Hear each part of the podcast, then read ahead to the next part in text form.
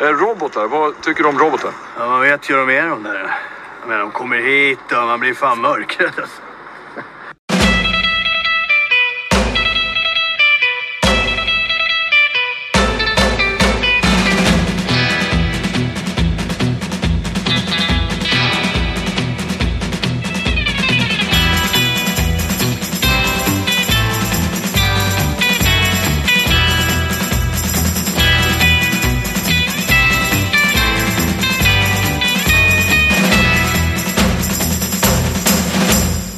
Hej och varmt välkomna till ett nytt avsnitt av Under all kritik med mig Ivar Arpi och dig Anna-Karin Windham, som alltid. Och, som alltid och du är ju i alla fall i väldigt smala kretsar känd som kanske inte den allra mest tekniska eh, personen som finns och vandrar på det här jordklotet.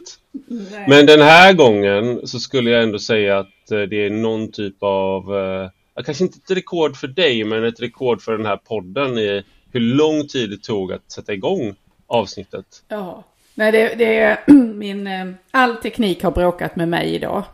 Och inga av de resurser jag har haft hemma, det vill säga min man, eh, mm. eh, eller jag själv då. Hej Marcus! ja, har kunnat eh, få igång min dator. Så nu är vi inne på andra datorn och eh, med, med mycket, eh, mycket stora mödor och eh, tandagnissel och väldigt många svordomar också.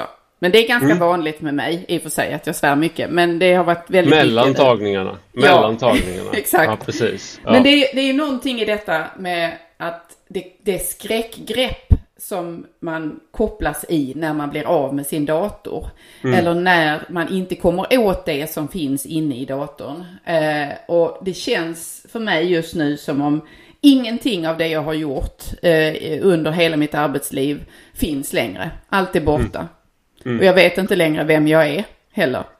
Nej, för, för vad är jag utan din dator? dator går inte längre att få igång. Nej, eh, nej den, den gav upp på dig helt enkelt. Ja, den, ja. den fick nog. Ja. ja. ja men det, och, och, det, det, är väl det, läskigt det här? Ja men det är det och det, mm. det går in i det jag hade tänkt att prata om faktiskt. Eh, vilket var lite lustigt för jag hade bestämt det innan din dator havererade och jag och din man framförallt försökte få det att funka.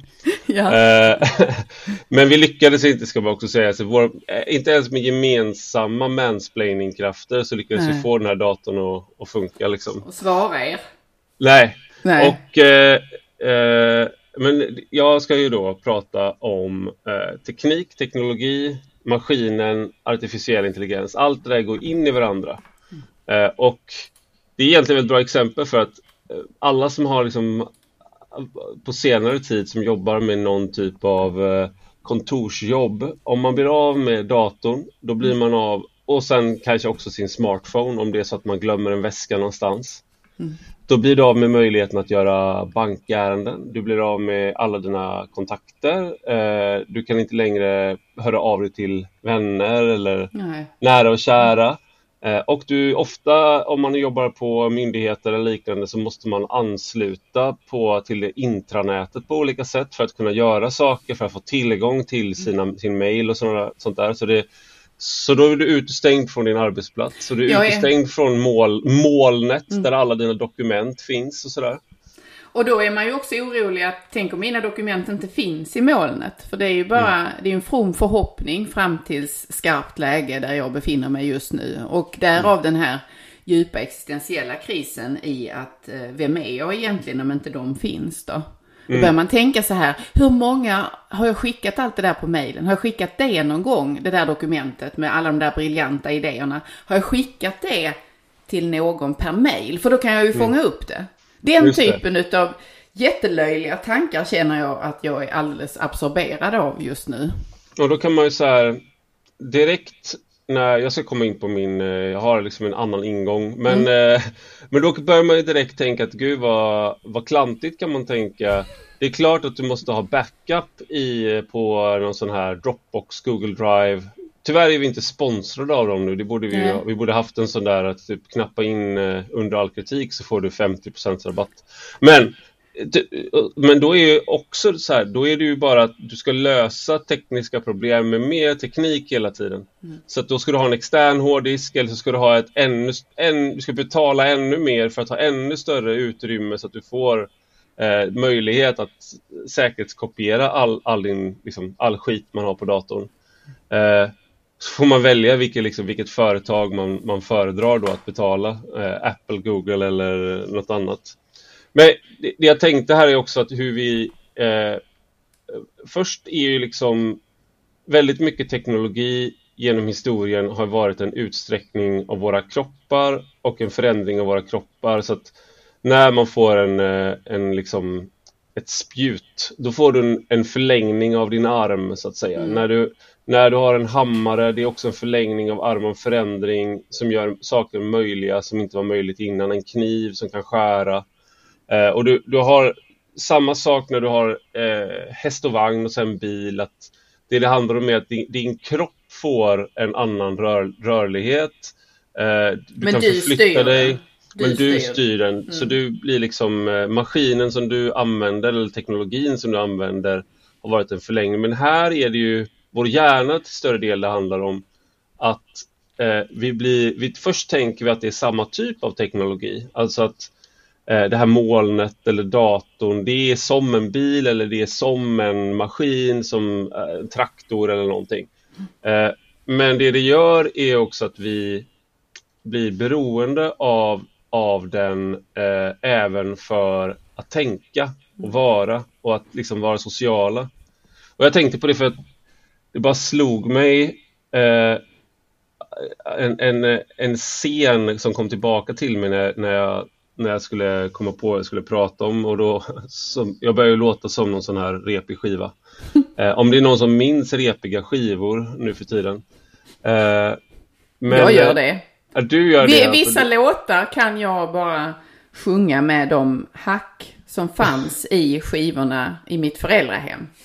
Så att liksom, Ja, du minns det fysiska rummet så att The säga. Rose det, ja. med Bette Midler till exempel har Ja. enligt mig en viss, där måste man stanna upp och så bara ta om. Och likaså Miss Decibel med Visex. Finns också ett här, ja. Så att visst, jag minns, jag minns. For, fortsätt. minns. Ja. Ja, men jag tänkte på när jag kom till, eh, jag var fjällvandrare 2012 och eh, då var vi eh, tre kompisar som valde en väg från Abisko till Kebnekaise där vi inte gick liksom någon stor led utan vi gick i ganska mycket obanad terräng och med karta och, och kompass och sådana saker. Faktum är att vi hade också GPS men det, det, det känns så, som att det förstör min spaning lite.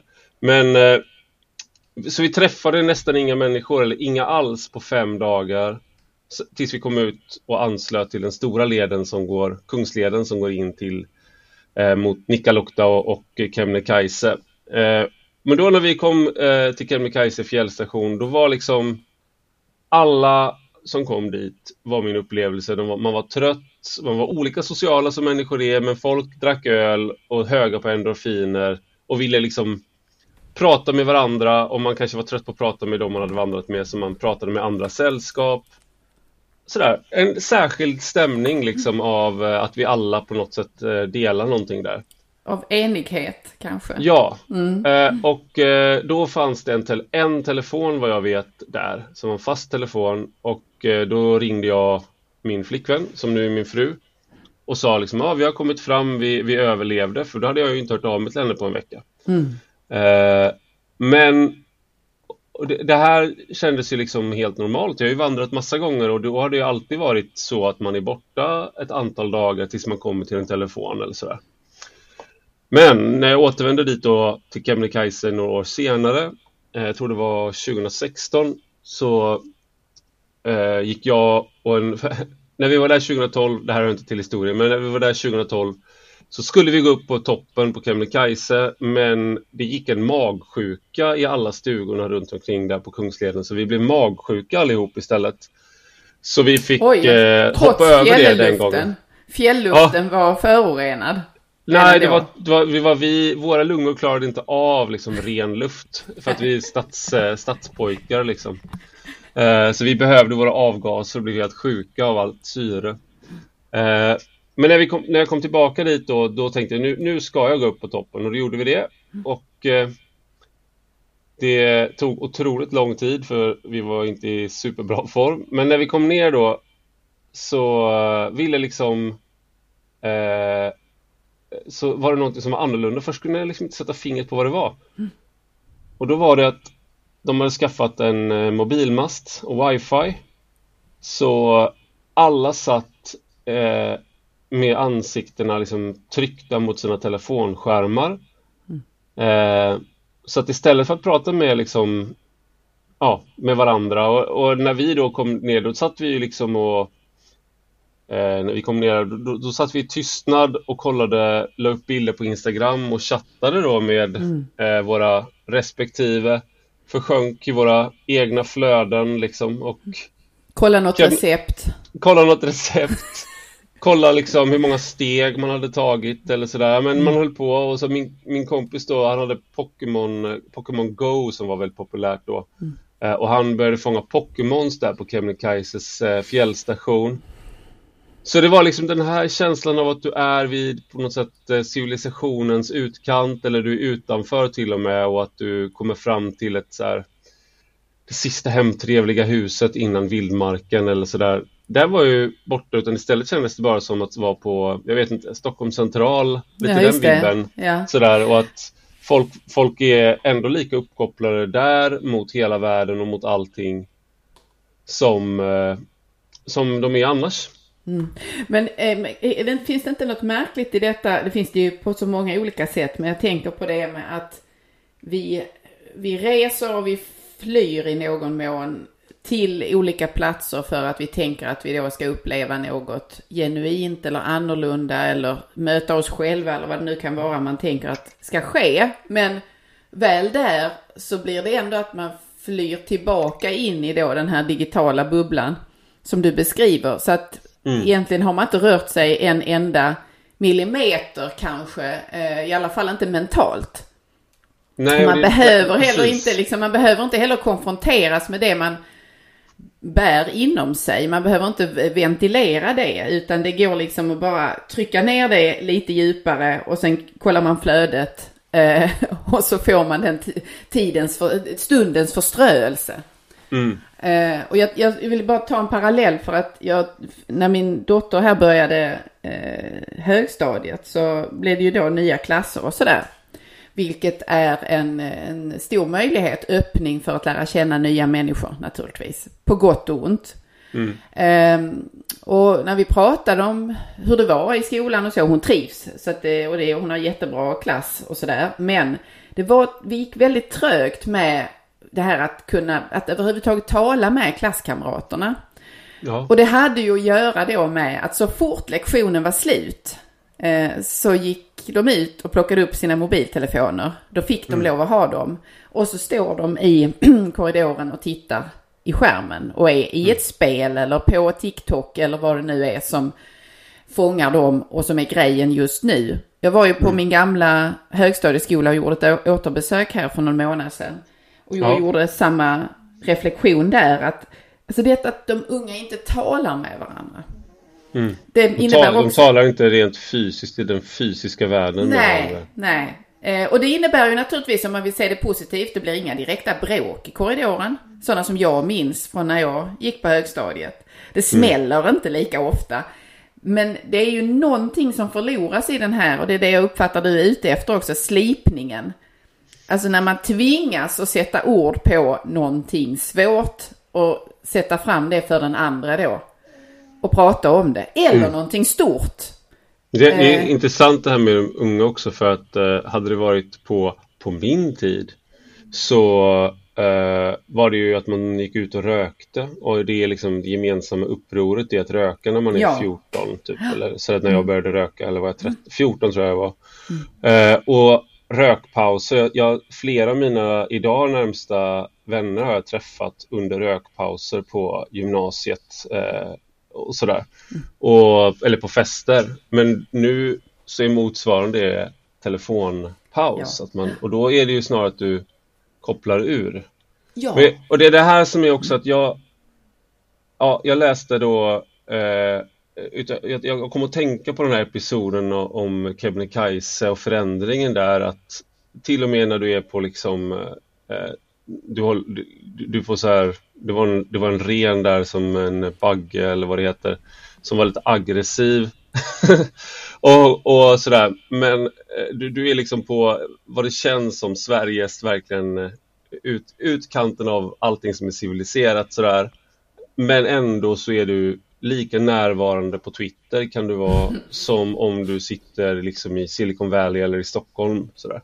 Och jag tänkte, jag läste en essä i två delar av Paul Kingsnorth som jag hade i den andra podden jag gör, Rak Höger, eh, så intervjuade för ett tag sedan. Och han har en substack som heter The Abbey of Misrule.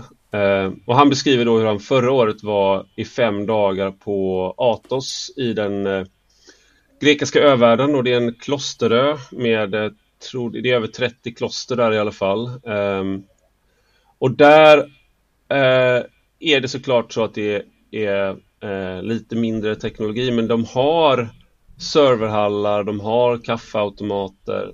Eh, den första landlinan för telefon kom dit 95 men sen har de ju liksom de har elektricitet och de, de, de, de har de här bekvämligheterna, inskeppad mat och, och allting då. Och han berättar då att det var en stark upplevelse men att han eh, också såg då munkar som plockar upp ur sina då svarta munkkåpor.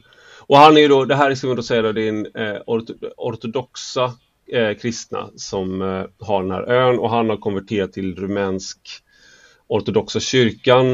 Eh, så det är också en anledning till att han var där. Men då såg han då de här munkar plocka upp smartphones ur sina svarta kåpor och liksom sitta och eh, glo i sina smartphones. Och han kände då liksom att det här, det är inte bara det att det är Även du Brutus. Ja, exakt. Om inte, om inte ens de kan stå emot den här lockelsen på något sätt.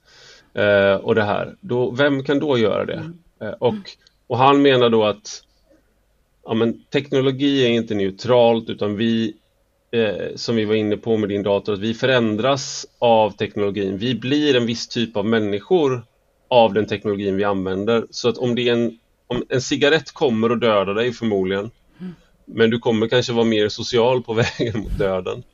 Mm. men en smartphone kommer att göra dig annorlunda. Och samma sak med liksom det, vi, det vi kallar framsteg då, som mycket av det här anses vara. Det är inte heller neutralt. Det var Max Tegmark som i en podd eh, som är, hos Lex Friedman när han var där mm. som gäst, han sa att vår första, vår första kontakt med artificiell intelligens då eh, som är en slags acceleration av hela det här det vi har pratat om med teknologi och, och maskiner och maskinen så att säga. Eh, vår första kontakt var sociala medier eh, och han menar att det slaget förlorade vi. Det, vi, har, vi blev inte bättre utan vi blev sämre och vi blev beroende mm. eh, på olika sätt väldigt fort och hamnade i en så osunt beroendeförhållande till det. Och en skillnad här liksom mot om man tänker då hur internet var så att säga i början. Eh, då var det ju väldigt mycket men, bara människor som skapade sidor och kommunicerade med varandra. Man ska inte idealisera liksom, eh, allting med det tidiga internet. Men det var mycket att internet var vi. Det var vi som en slags, någon slags kollektiv.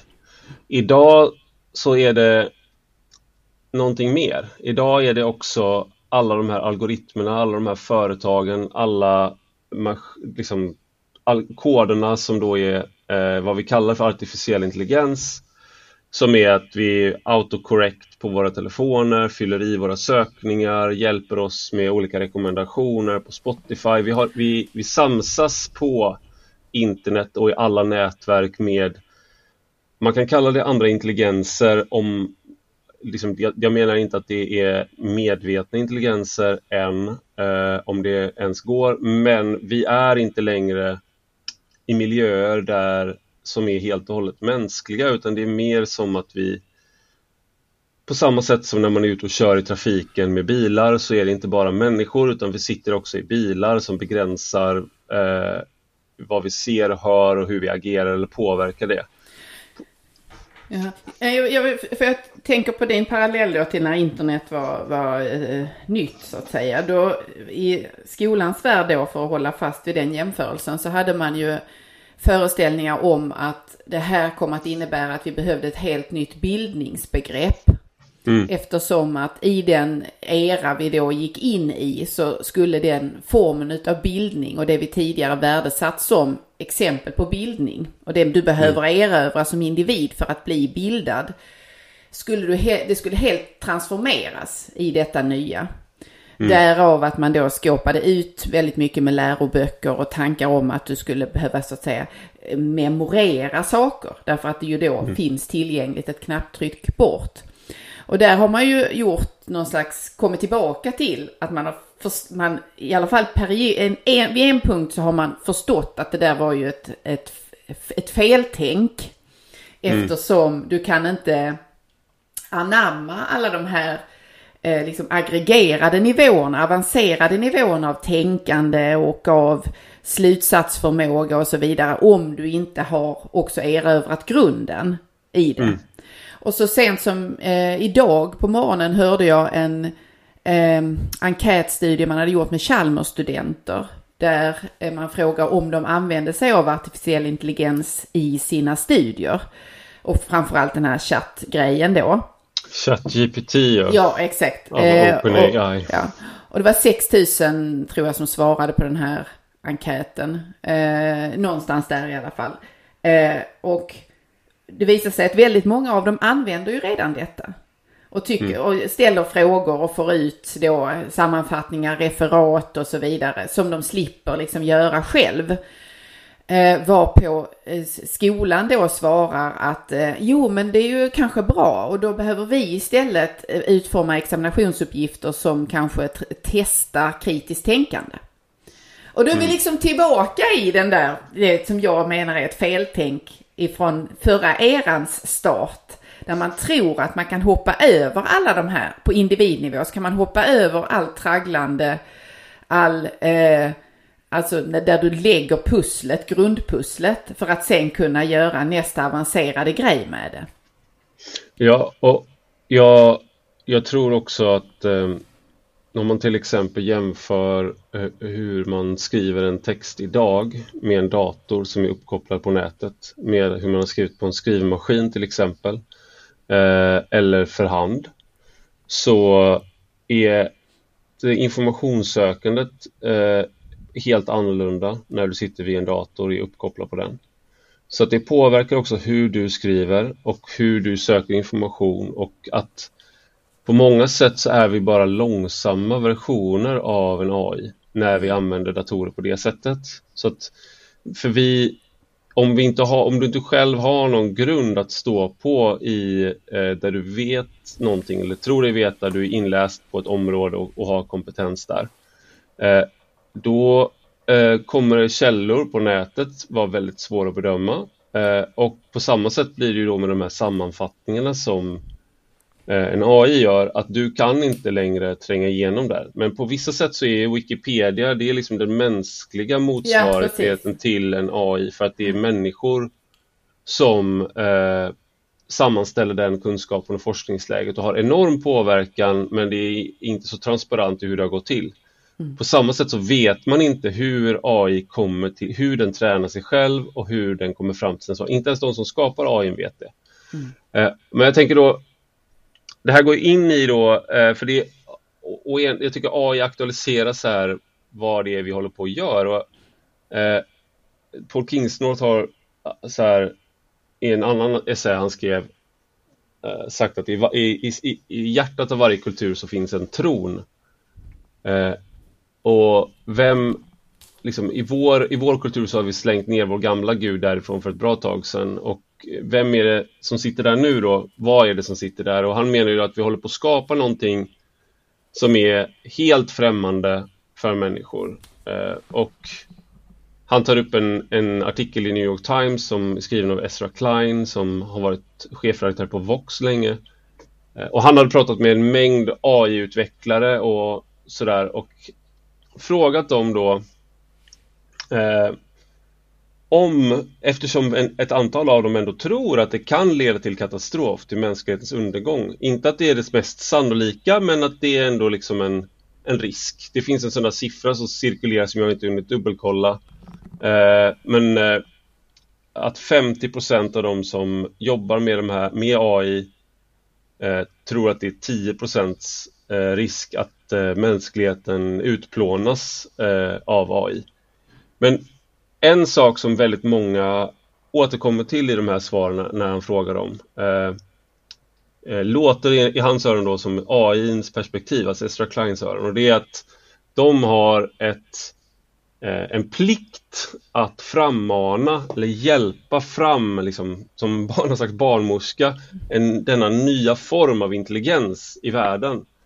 Och här är då att flera av dem säger sen saker som att vi skapar Gud, vi bygger Gud, vi kan se mer av Gud i en, i en mobiltelefon, än i en smartphone, än i en uh, trädgroda. Um, och, och, sådär. Och att det är någonting som, uh, som är på väg att hända här. Och då, uh, just det här att det är en andra, en annan, det behöver liksom inte vara så att säga en annan intelligens som i att en alien, för det är så man tänker sig liksom att det är en eh, eller lätt att tänka sig någon slags humanoid intelligens sådär som är i en annan kropp och kan prata på ett annat sätt och lite sådär men att vi kan på något sätt kommunicera.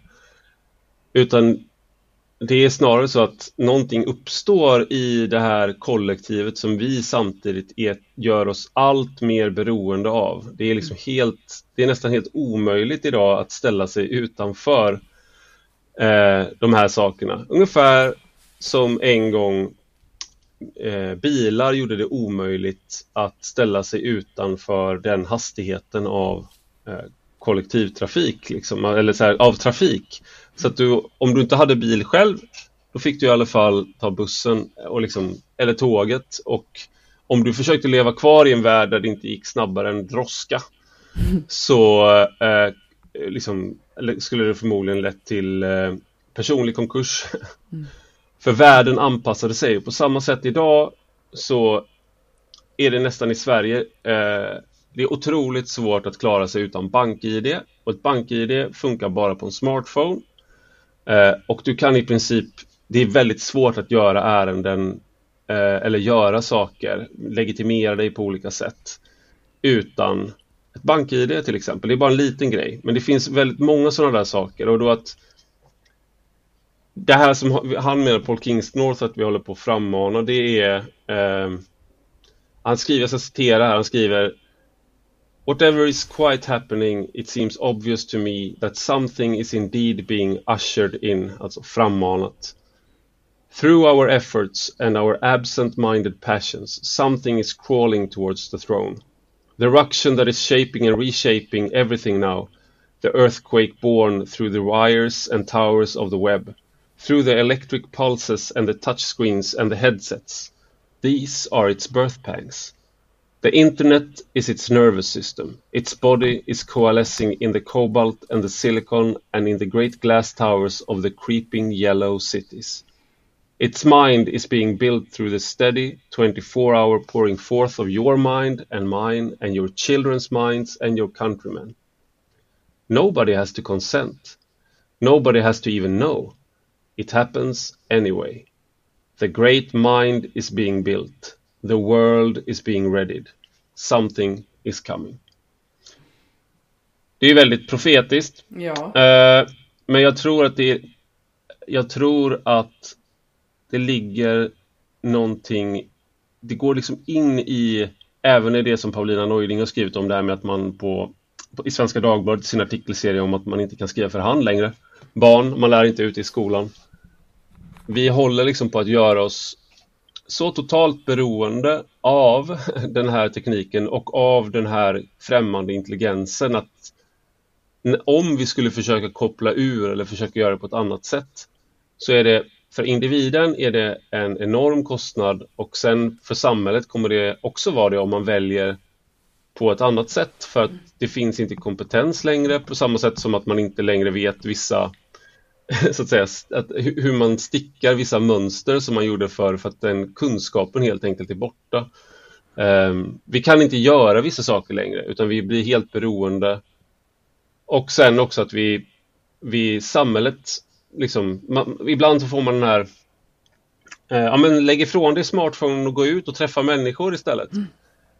Men det är bara det att alla andra människor är också på smartphones. Det finns mm. liksom inte det här andra samhället. Okej, okay, man åker till Kebnekaise för att gå upp på toppen. Men där sitter alla och håller på med sina smartphones och fångar Pokémons ändå. Du, det finns inte något ställe där Gå i kloster då! Gå ja, i gå kloster. i kloster då! Gå i kloster, gå till något sånt där typ, eh, med så här, de är ju grekiska ortodoxa, de håller, de håller väl fast liksom. Då sitter de och surfar. Lägger upp liksom, sina örter på, på Instagram. Ja, exakt, på så här bibel-twitter. Och jag tror att han har rätt. Han säger ju då, han har ett kristet perspektiv, så han säger liksom att det heliga och det digitala eh, är varandras motpoler. Att det, du, du kan inte ha någonting heligt med eh, digitalt. Jag vet inte om han har rätt i det, men jag måste säga att samma äckel och samma aversion, ilska, sorg som han känner när man ser liksom fem ungar en solig dag sitta med ansiktena tryckta mot skärmar. Eh, eller en middag med liksom en fa familj och alla sitter och eh, kollar sina telefoner istället för att prata. Eh, den, de, de känslorna den del, de delar jag helt och hållet och eh, det, man, det man, han föreslår som lösning på det här är ju väldigt kristet. Det är askes, alltså att om man nu tycker att det är ett problem, om man nu tycker att de här sakerna är eh, någonting som eh, förändrar oss till någonting som vi inte vill vara, då får man helt enkelt avstå och ta kostnaderna för det. Sen tror jag att det där inte räcker på en att, att göra, lösa det på en individuell nivå. Men jag tror att det är den enda slutsatsen. Och jag, menar, jag märker själv att för, förut så var det så att man längtade till att sätta sig vid datorn ibland för att kolla på internet eller sådär. Nu längtar jag bort från skärmarna. Så att jag försöker hela tiden hitta sätt att inte hålla, hålla i någon skärm. Och ett sätt är till exempel att vara i rörelse. Mm. Ja, precis. Men, det, men där är, det finns ju ljuspunkter i detta som jag tror kan förklaras genom människans inneboende eh, drift och lust att exempelvis göra någonting med händerna. Göra sånt som vi inte behöver göra längre. Vi behöver inte då egentligen skriva för hand, utan vi kan skriva via tangentbordet eller på skärmen eller så. Men vad jag förstår eh, så, eh, jag lyssnade på en, en handkirurg, jag tror han heter Göran Lundborg eller någonting sånt, som eh, bland annat har suttit och tittat på gamla handskrivna brev Eh, och som har intresserat sig för mycket kring detta med vad händer när vi inte använder handen på det sättet som vi fingrarna. När vi bara använder tummen för att scrolla. Vad händer med hjärnan när vi eh, understimulerar de delarna i hjärnan som motsvaras av de andra fyra fingrarna? Som vi då mm. använder när vi till exempel håller i en penna eller när vi broderar eller stickar eller väver eller gör någonting med jorden eller vad vi nu kan tänka oss som går tillbaka mer på det som vi är så att säga förprogrammerade att göra för att överleva. För det är ju någonstans där det börjar. Mm. Och den typen av kreativa, om man nu får kalla det det då, eh, för man gör ju, stickar ju inte för att överleva eh, eller för att skydda sig för kyla utan för att man tycker det är roligt. Den typen av aktiviteter och kurser är övertecknade. Människor söker sig till detta. Och det tror jag har att göra med det som du är inne på här, att vi, vi, vi vill till det. Och vi må, men det är ett, en enorm kulle att ta sig över för att så att säga ge utrymme för det när vi då har de här eh lätta tillfredsställande punkterna inne i mobilen istället. Och någonstans är det ju att mycket av det här har skapats med löftet om att frigöra oss. Ja, för att kunna göra det. Ja. Och det, det gäller om man går tillbaka med tekniken som vi har haft historiskt också så gäller det. Men till exempel då, ja men om man kan köra snabbare då kan man ju, hinner man ju göra mer. Det är bara det att om hela övriga samhället också anpassar sig till den hastigheten så kommer du ändå, då kommer de räkna med att du kör så snabbt. Mm. samma sak med digital kommunikation. Om var bra att vi slipper skicka brev och sånt där. Nu kan vi skicka mejl. Det är bara det att det kanske fanns en rimlighet i hur många brev som du förväntades svara på en gång. Ja. Men det finns, när det bara är ett e-mail, då förväntas du svara på så enormt många mejl. Mm. Eh, eller, liksom, eller chattmeddelanden. Eh, så att mycket av det här som vi, och de här smartphonesen, de var ju fanta de är så fantastiskt vad vi kan göra med våra smartphones. Liksom. Det är ju så här, du har hela världen i din hand. Men då förväntas du också göra mycket, mycket, mycket mer och du förväntas att alltid vara nåbar, alltid kunna arbeta oavsett var du är. Om du så sitter på toppen av Sveriges högsta berg så ska du ta med fan svara när chefen ringer. Du ska svara på mail och plinganden och notiser. Så att hela tiden den här frigörelsen som vi har utlovats har liksom eh, Jag tänker också bara där jag bor så bor vi ju vi väldigt, vi bor så mycket på landet som det går att bo i eh, den här delen av Sverige i närheten av Stockholm. Eh, och, och, det är en jordväg utanför oss. Eh, men det kör bilar där. Det är bara ett väldigt få bilar. Men de kör och de räknar med att det inte är så många barn där. Så att till och med när du bor mitt i spenaten, eh, långt utåt Fanders, så måste du, eh, får inte barnen röra sig fritt. De mm. kan inte röra sig som barn gjorde på samma ställe bara för 50 år sedan. Eh, för att det är bilarna som har frigjort oss ju. Mm. Mm. Och alternativkostnaden där, eller eh, kostnaden som kommer i att vi föräldrar måste sätta på dem reflexvästar och de får absolut inte röra sig utanför häcken. Det är liksom helt tomt, det är tomma fält runt omkring. Men när som helst kan det dyka upp en bil som inte räknar med att det springer runt en treåring eller fyraåring. Ja. De kör i 80 mm. alldeles för snabbt för att det är, fri, det är en frihetskänsla för dem. Där. Eller, eller inte, de kanske bara de har Här är det i alla fall inga fartkameror. Exakt.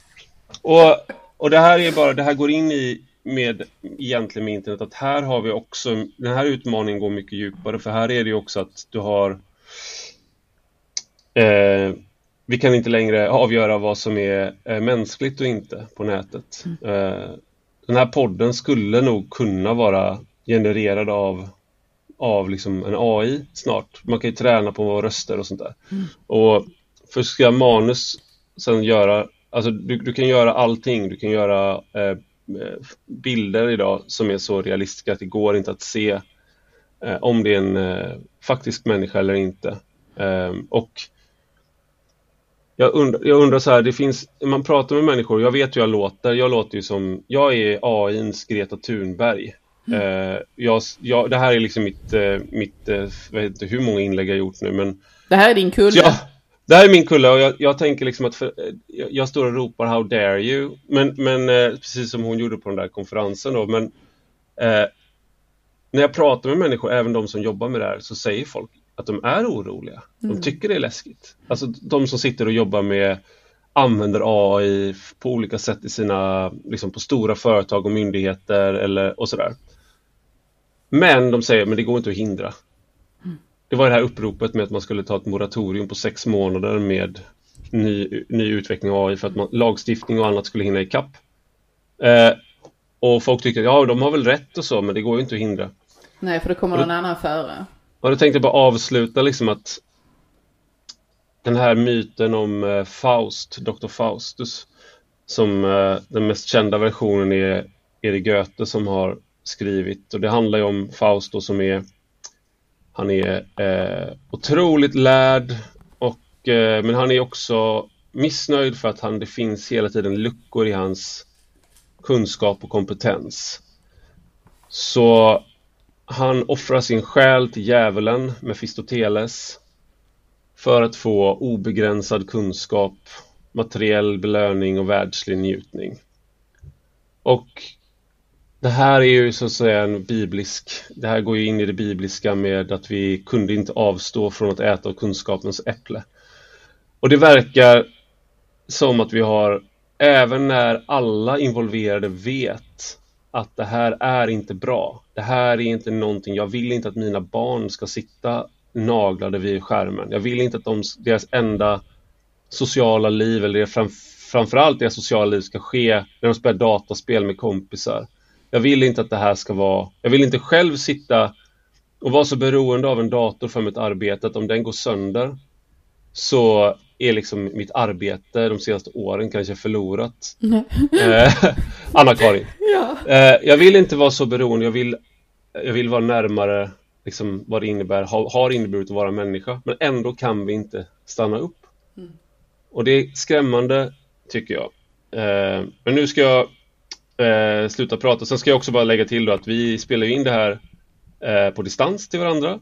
Och eh, med hjälp av teknologi, med hjälp av AI som sen när vi slutar här så kan man få en eh, skitdålig transkribering av det vi har sagt som en AI gör. Så den är ju liksom inte tillräckligt bra än här då. Så man är ju även, och jag, jag säger, jag kommunicerar ju med er kära lyssnare och, och läsare och sådär att det gör ju jag via just den tekniken jag kritiserar så att jag är ju vare sig jag vill eller inte så är jag på något sätt beroende av tekniken jag kritiserar. Och vi hade ju inte lärt känna varandra om det inte vore för den. Så att Nej. eh, på det hela taget är vi ju ändå positiva. Det är bara Nej. det att vi vill Nej. inte sälja vår själ. Nej, jag är på det hela taget är jag negativ. Jag säger som på det? Kings Ja. North att om det hade funnits en röd knapp som kunde så här, spränga internet Ja. så hade jag gjort det.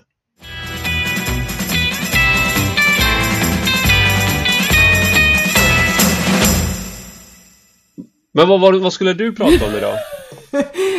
Jag tänkte, jag tänkte ta oss så långt bort, så långt bort eh, som möjligt från detta hemska som du nu har beskrivit. Och du hade ju, du sa ju tidigare att i hjärtat av varje kultur finns en tron.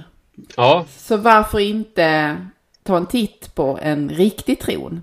Jag spelar en liten snutt för dig här. Lyssna.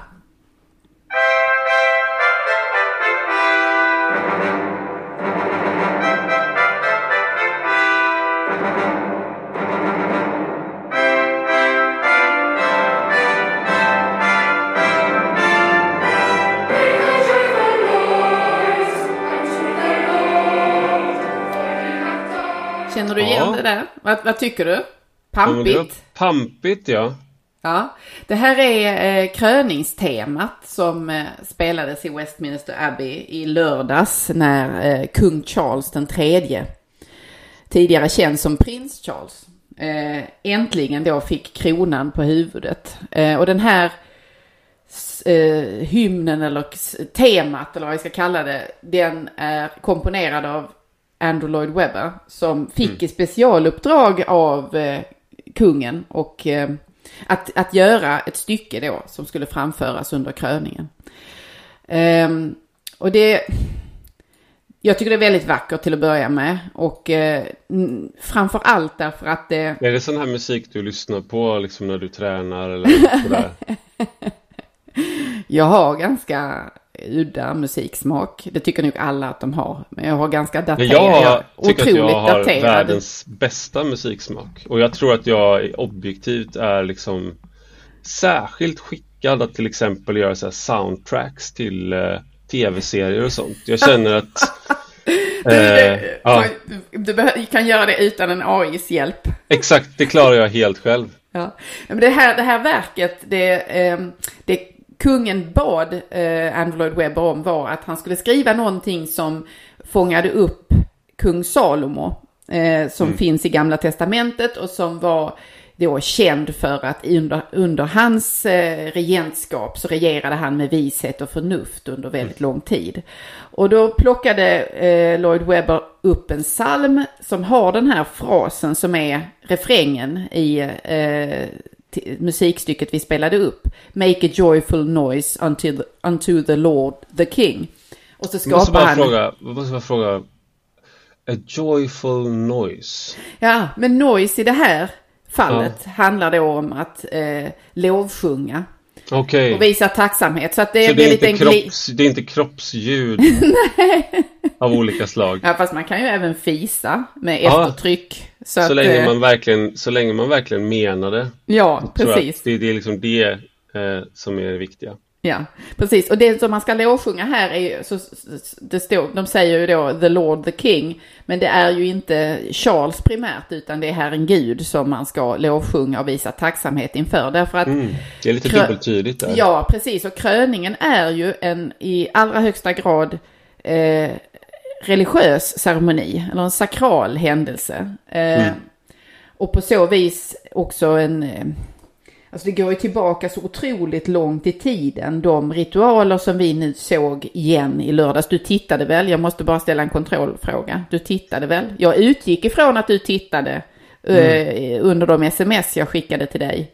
Som... Ja, alltså jag, jag kände att uh, vi har ju uh, i marknadsekonomin så är det ju så fint ordnat att man har liksom olika specialiseringar som kompletterar varandra och jag kände att ah, vad bra att Anna-Karin kollar så jag slipper när du smsade mig.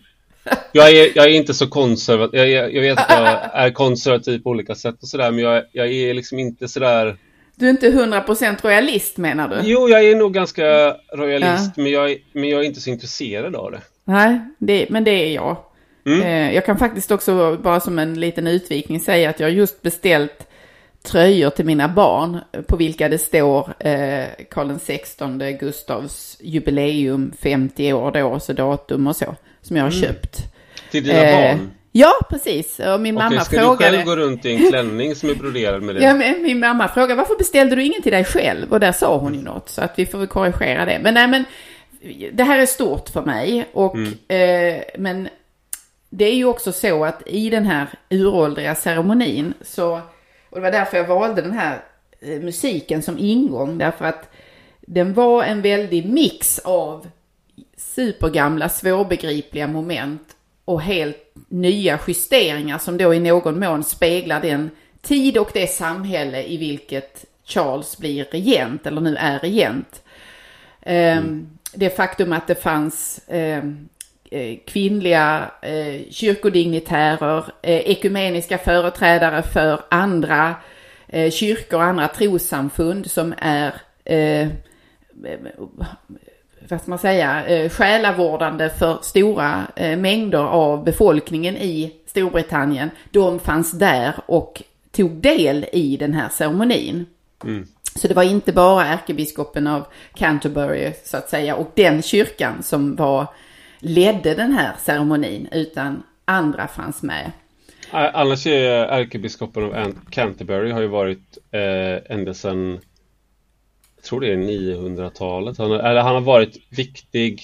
Eh, det har varit olika ärkebiskopar då men det ämbetet har varit viktigt för kröningen av eh, de engelska kungarna ända som går tillbaka väldigt, väldigt långt. Det, det, du är inne på det att det är uråldriga traditioner och en sak det här var någonting, jag, jag lyssnade på en podd jag verkligen gillar, The Rest is History med eh, Tom Holland som jag intervjuat i rak höger och Dominic eh, Sandbrook.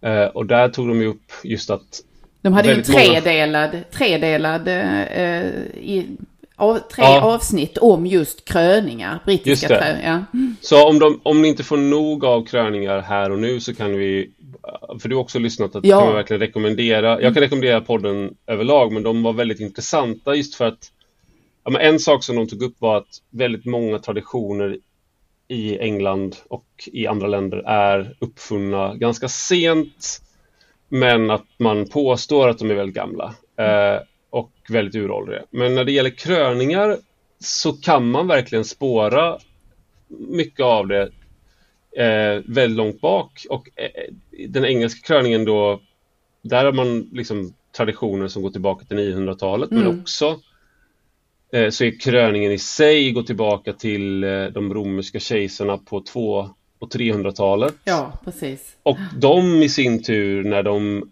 eh, blev kristna, de gjorde då apropå att ta en referens till kung Salomon så gjorde de medvetet att de tog in eh, traditioner som hade funnits i eh, bibliska traditioner som går tillbaka just ännu längre till Gamla Testamentet. Som till exempel, ja, du ska inte komma till det, men att man blir smörjd.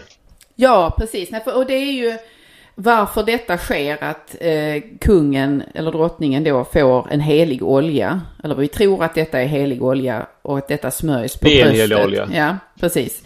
Det har ju att göra med att själva ceremonins kärna, det som sker, är att det skapas ett särskilt förbund mellan dig som kung eller drottning och Gud. Mm. Den här utvaldheten som eh, man tidigare, eh, begreppet kung av Guds nåde, det kommer ju ur detta. Att du är mm. särskilt utvald och därigenom också upphöjd. Eh, och i ögonblicket då oljan fästs på din hud, då förändras, då, om det vore jag, då blir jag förändrad.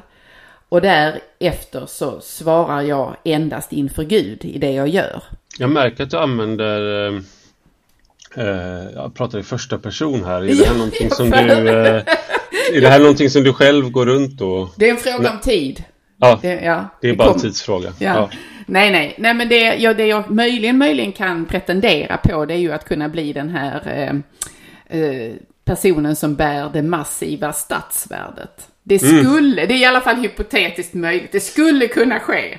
Eh, inte, inte troligt, men det är inte heller omöjligt. Däremot är det helt omöjligt att jag skulle kunna krönas som eh, den smorde härskaren.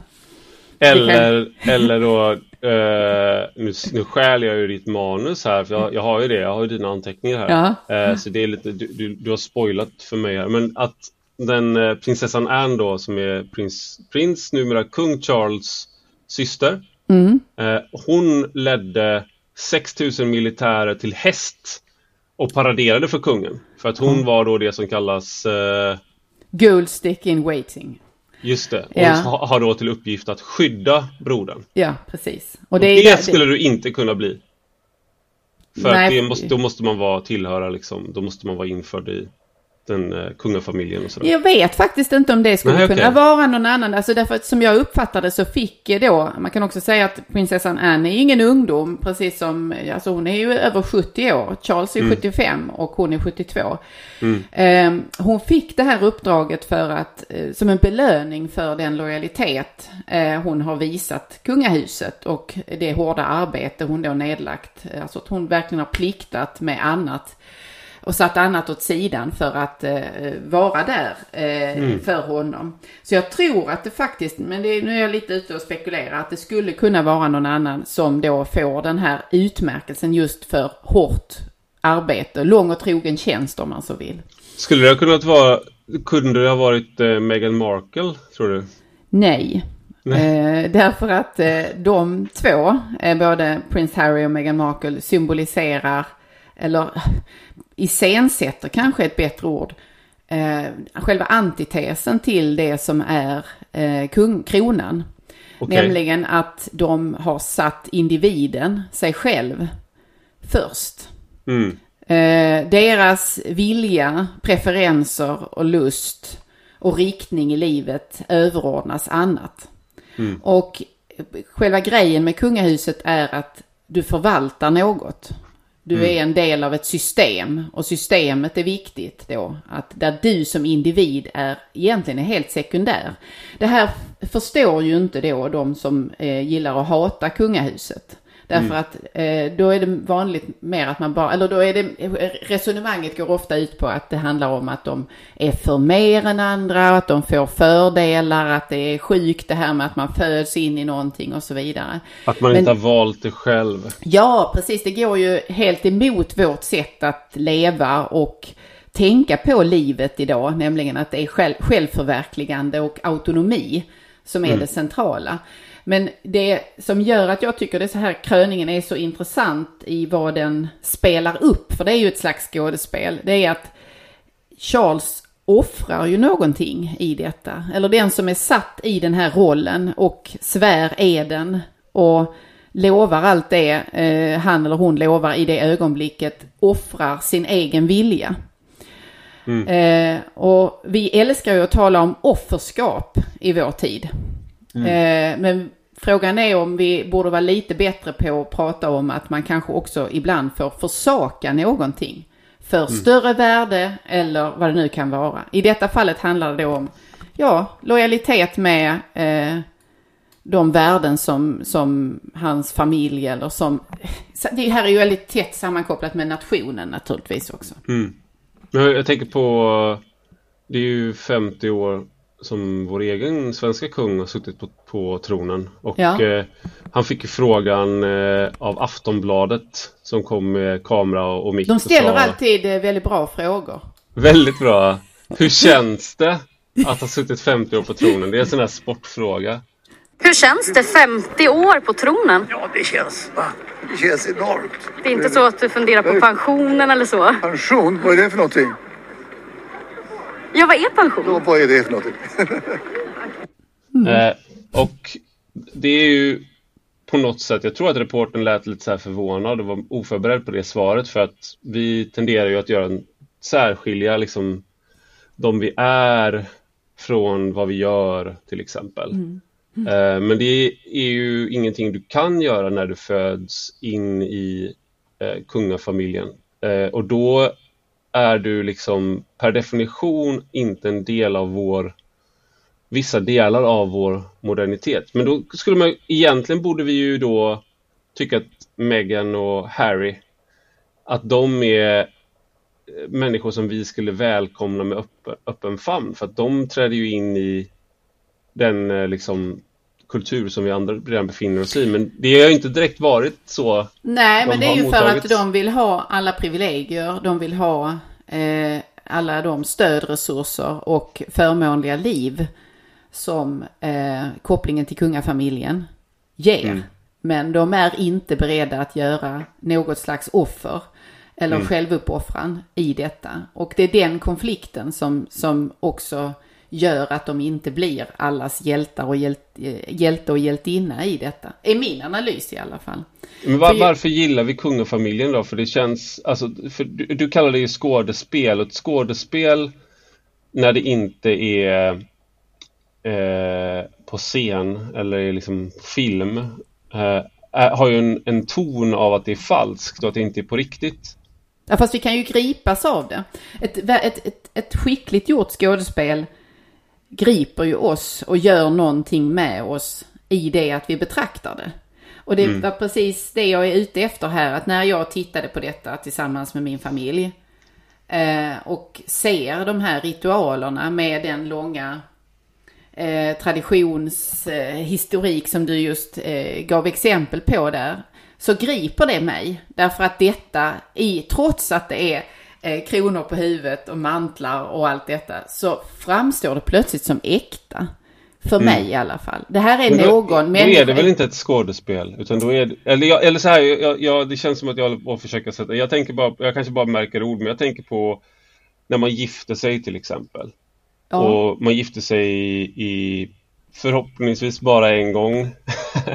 Men man gifter sig i alla fall med avsikt och man svär olika eder till varandra. Eh, det är ju inte riktigt lika pampigt som en kröning.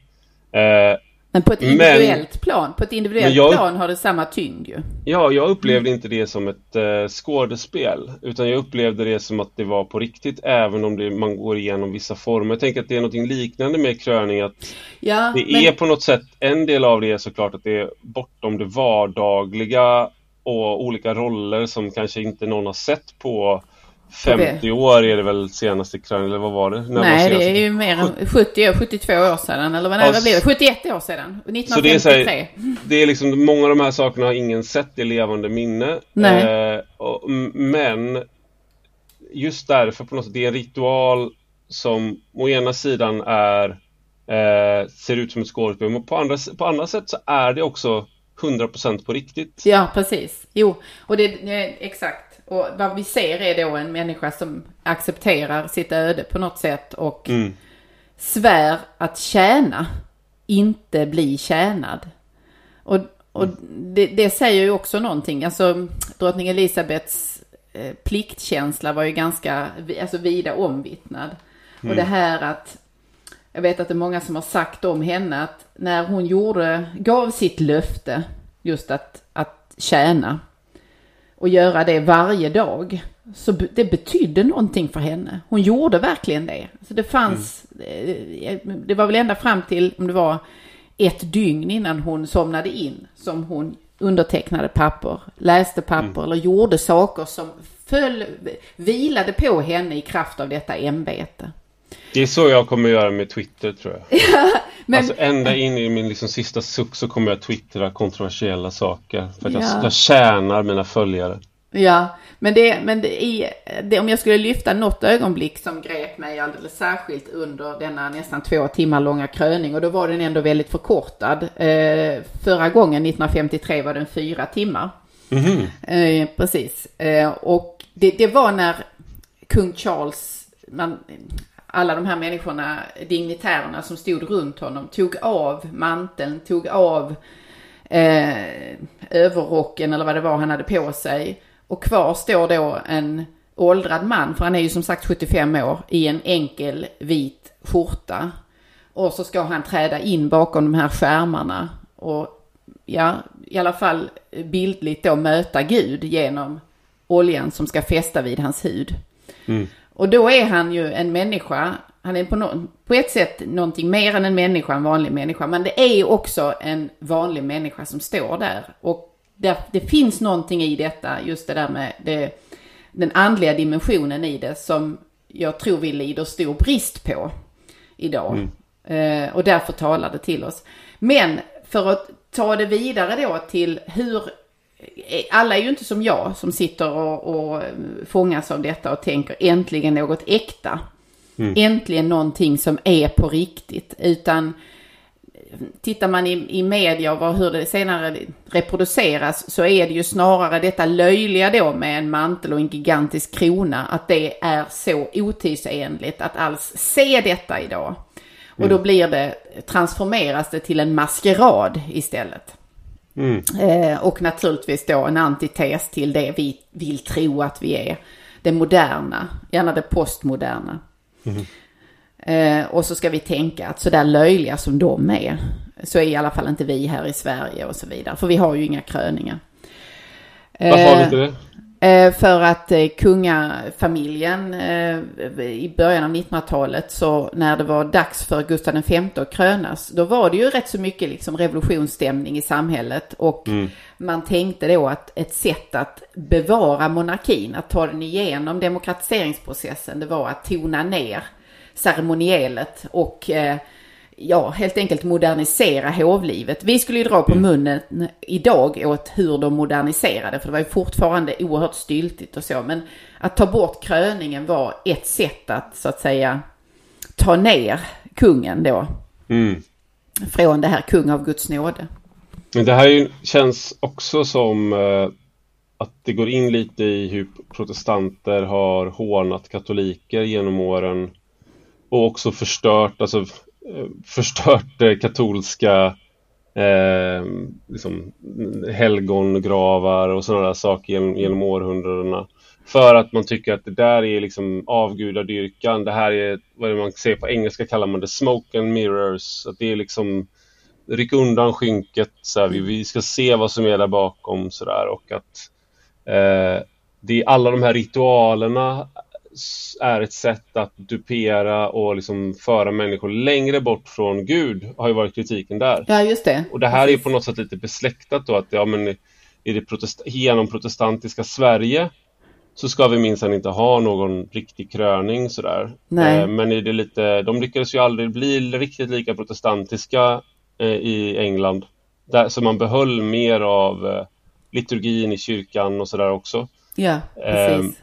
Men där har man liksom det här och då tycker man att vad, vad tramsigt med de här grejerna. Men eh, vi, Och har jag- ju kvar, vi har ju kvar sådana här saker som konselj på slottet för den nya regeringen. Alltså vi har kvar en, En hel del har vi kvar, saker. jo. Ja, vi har kvar en hel del saker som Men vi har ju, igenom formerna för. Ja, men vi har ju inte kvar att kungen eller regenten varje vecka träffar statsministern som man har i Storbritannien då. Så Nej. varje vecka möter ju eh, drottning Elizabeth på sin tid och nu kung Charles premiärministern för en avrapportering. Eh, vilket innebär att de har ju eh, väldigt tät kontakt.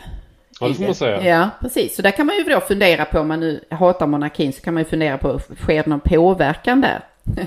Som eh, innebär att kungen eller regenten faktiskt har en annan makt än vad eh, konstitutionen tillåter. Just det. Men De har ju ingen konstitution, brukar de alltid säga. Nej, men, men jag, jag, jag tänker så här att jag hoppas att, eh, man kan fånga upp detta och försöka analysera det på allehanda vis och se också vad i detta är det som gör att det trots allt slår an någonting hos så många människor. Mm. Alla de som tittade på detta, alla de som hade tagit sig ut och eh, tältade längs gatorna där paraden sen löpte fram. Eh, och jag hoppas att man i den analysen kan häva sig över lite eh, samtiden också. Eh, mm. För det finns någonting lite tragiskt i att här i Göteborg, vid GU faktiskt då, mitt lärosäte, så hade man gjort en egen kröningsceremoni i lördags parallellt med att det stora skedde i Westminster Abbey. Eh, och då kan man ju tänka att det är väl trevligt att träffas och titta på det tillsammans. Jo, men Givetvis så skulle ju kröningen då tryckas in i tidens älsklingsteorier om dominansförhållande. Nämligen mm. att man ser kröningen utifrån queer-teori och performativitet. Så att den, hela det här eh, liksom eventet som ägde rum på Humanisten. Eh, där man hade en egen kröningsdag som man då eh, gjorde en annons för på så vis att man skrev att det här blir en dragshow eh, och eh, nu ska vi lyfta fram citat kröningsritualens queera aspekt. Mm. Eh, och så fick alla som kom dit då fick eh, kladda ner sig i kröningsolja. Mm. Och sätta på en liten krona på huvudet som man hade tillverkat själv eller som någon annan hade gjort. Men saken är den att i inbjudan så stod också att så här. Eh, brittiska kröningsceremonier har haft ett likadant upplägg sedan medeltiden. Det är ett hypermaskulint dominansprojekt. Och det vill man då, slutcitat, det vill man då spela upp där och bryta ner och göra lite mer queer. Eh, och jag vet inte om prinsessan Anne håller med om när hon rider och leder fram 6000 militärer eller har 6000 militärer bakom sig. Om hon känner att det här är att hon bara har underordnat sig ett hypermaskulint dominansprojekt. Eller om man kan möjligen se annat i det också. Detsamma gäller eh, kvinnan som bar det här stadssvärdet i hela ceremonin och som aldrig har inträffat tidigare. Jag tror att det finns någonting mer här än bara det hypermaskulina dominansprojektet. Mm. Eftersom det var show på Humanisten i lördags så lovade de också att bjuda på sockervadd och popcorn. Mm, traditions, traditionstungt. Ja, och då vill jag väl bara säga att det låter gott, men det är ju tomma kalorier. Jag tror att lite andlig spis, det är inte helt fel, även i vår tid. Det här var en jättebra avslutning eh, tycker jag, men eh, jag kommer lägga till en sak här. Jag tänker på eh, ordet sek seculum som ordet sekulär härstammar ifrån och det var ett, ett latinskt ord som motsvarar ungefär eh, liksom när, om man tar en mänsklig befolkning i, på ett stä, eh, i, liksom i Sverige till exempel, hur lång tid går det innan alla är utbytta, alltså i levande minne så att säga. Och romarna bestämde att eh, det är ungefär 110 år. Mm. Och då började då, eh, det var den eh, Roms första kejsare, Augustus, han började med att ha en fest då, var 110 år. Och den hette eh, Ludi Seculares, alltså eh, sekulära lekar. Ah. Och eh, han det... firade då det femte eh, sekulumet av Rom och sen fortsatte man att fira det här liksom flera gånger då. Eh, och no på något sätt och det var liksom det mest, det var ju helt enormt firande. En alltså, bakanal. Verkligen en bakanal och mm. eh, på något sätt så är det ju lite något sånt som har skett nu för att det är 70 mm. år sedan senaste kröningen.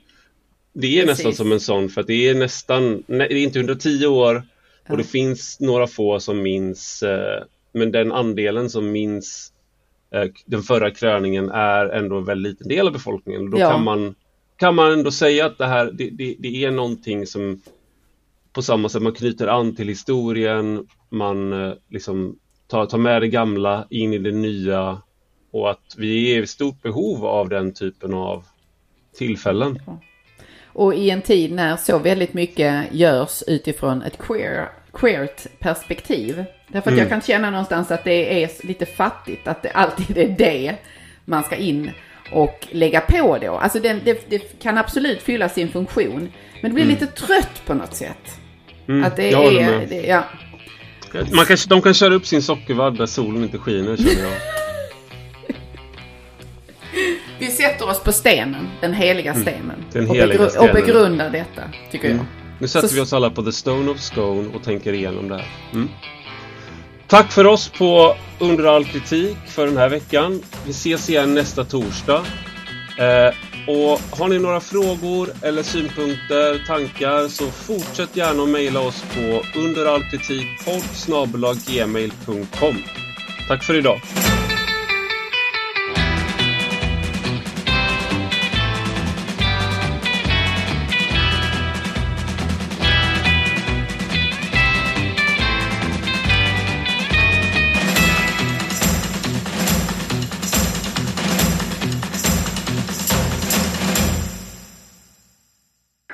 Är, det okej med robotar på film? Alltså det får ju vara någon måtta va. Nu, bara, nu är det liksom, nu är det precis som om datorerna, robotarna själva, det är de som gör filmerna va. Då blir det ju bara robotar va. Kan ju inte relatera till det där.